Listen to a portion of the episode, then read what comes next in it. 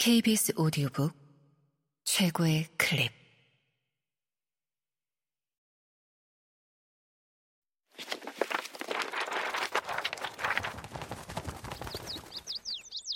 KBS 오디오북. 비올레트 묘지지기. 발레리 페랭 지음 성우 최지희 읽음 1. 오직 한 사람이 사라졌고, 이제 세상엔 아무도 없다.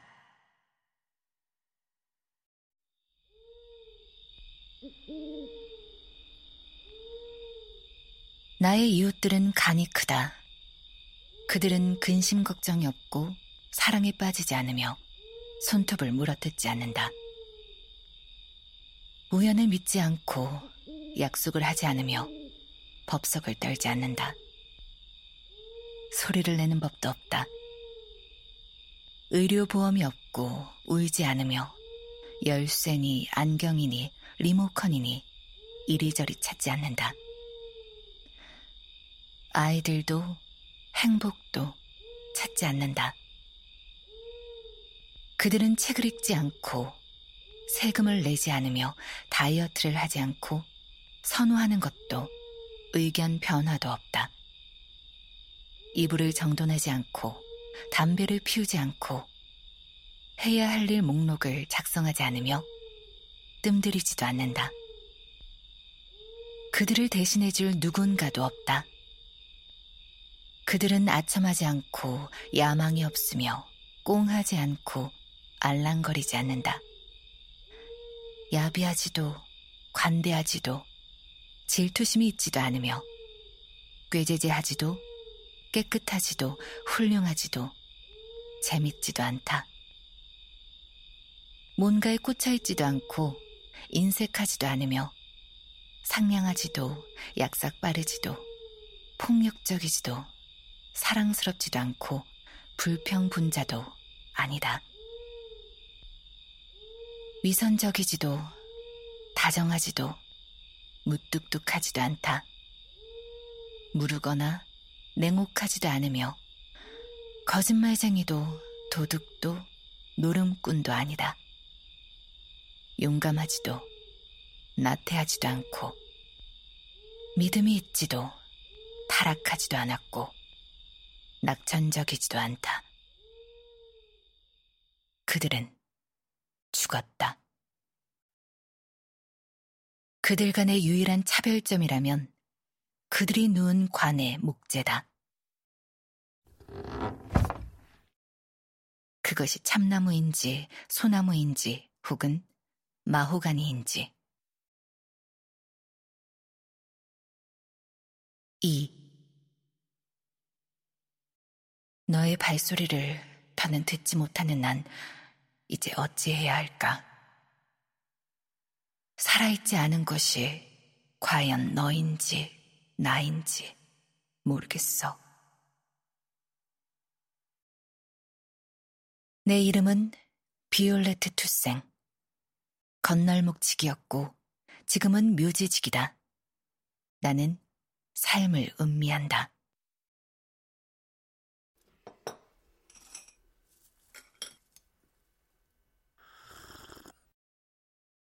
꿀을 탄 제스민 차처럼 한 모금씩 천천히 넘긴다.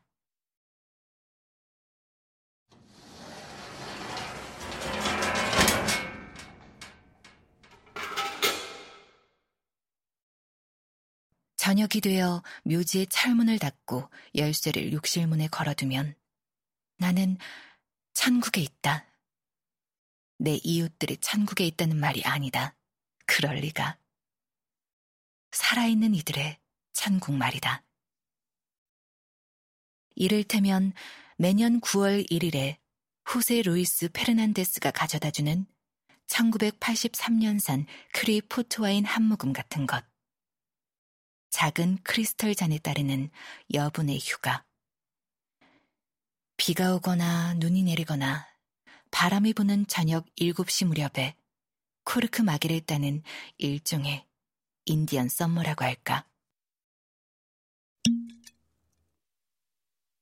골무처럼 작은 두 개의 잔에 담긴 루비색 액체, 포르투 포도밭의 비.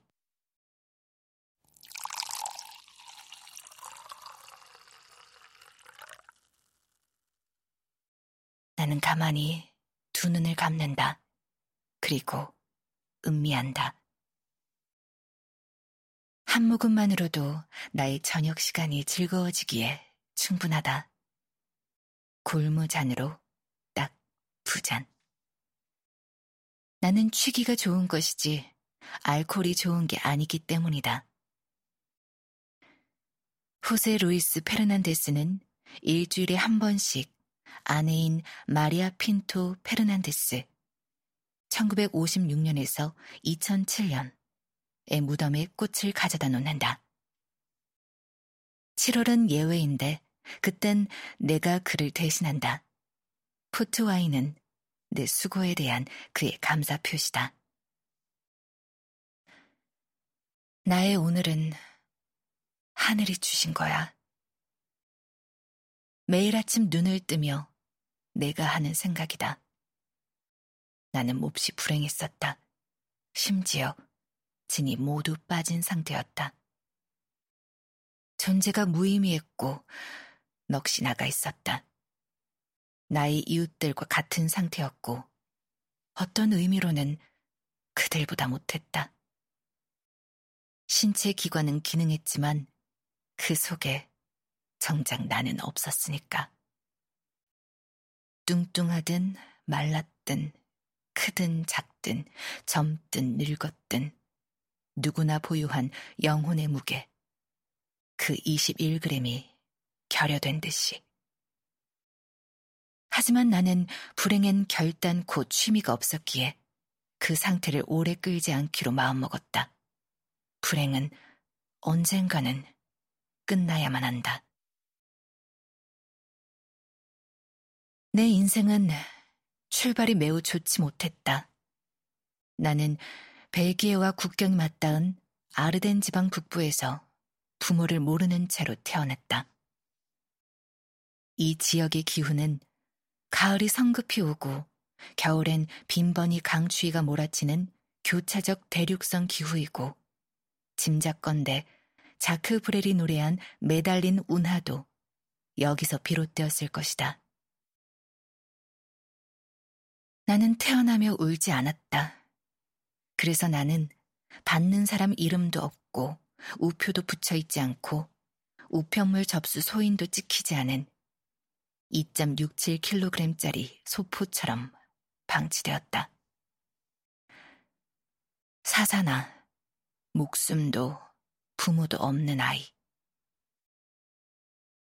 조산사가 서류의 빈칸을 채우기 위해 이름을 급조해야 했을 것이고 그렇게 채택된 이름이 비올레트였다.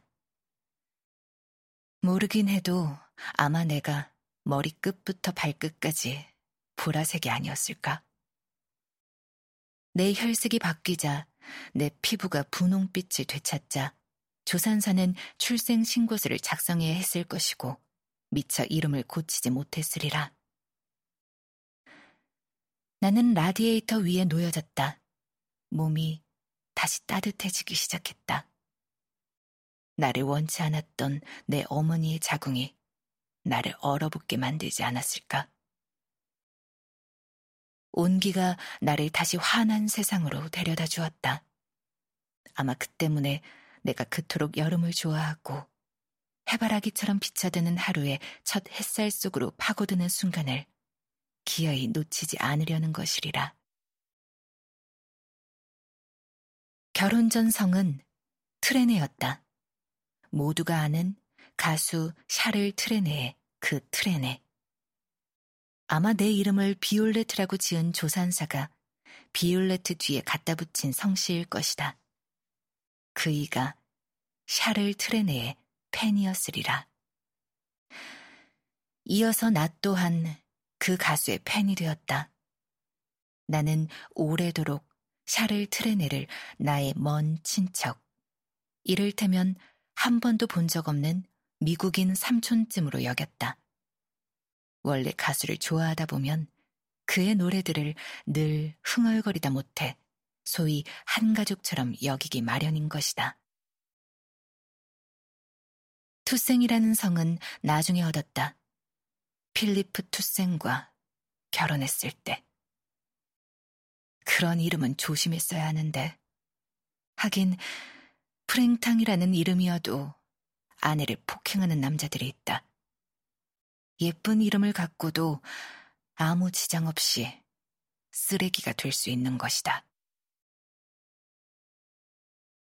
어머니가 그리웠던 적은 결코 없었다. 신혈이 올랐을 때를 빼곤. 아프지 않을 때 나는 무럭무럭 자라났다. 매우 꼿꼿하게 뻗어갔다. 마치 부모의 부재가 내 척추의 지지대라도 되는 듯. 나는 늘 고든 자세이고 이것은 나의 특징이기도 하다. 나는 결코 구부정해지지 않는다. 설사 슬픔에 잠긴 날일지라도. 발레를 했느냐는 말도 심심치 않게 듣는다. 나는 아니라고 대답해준다. 하루하루 몸에 밴 습관이라고 매일매일이 내게 발레 바와 푸행트가 되었노라고.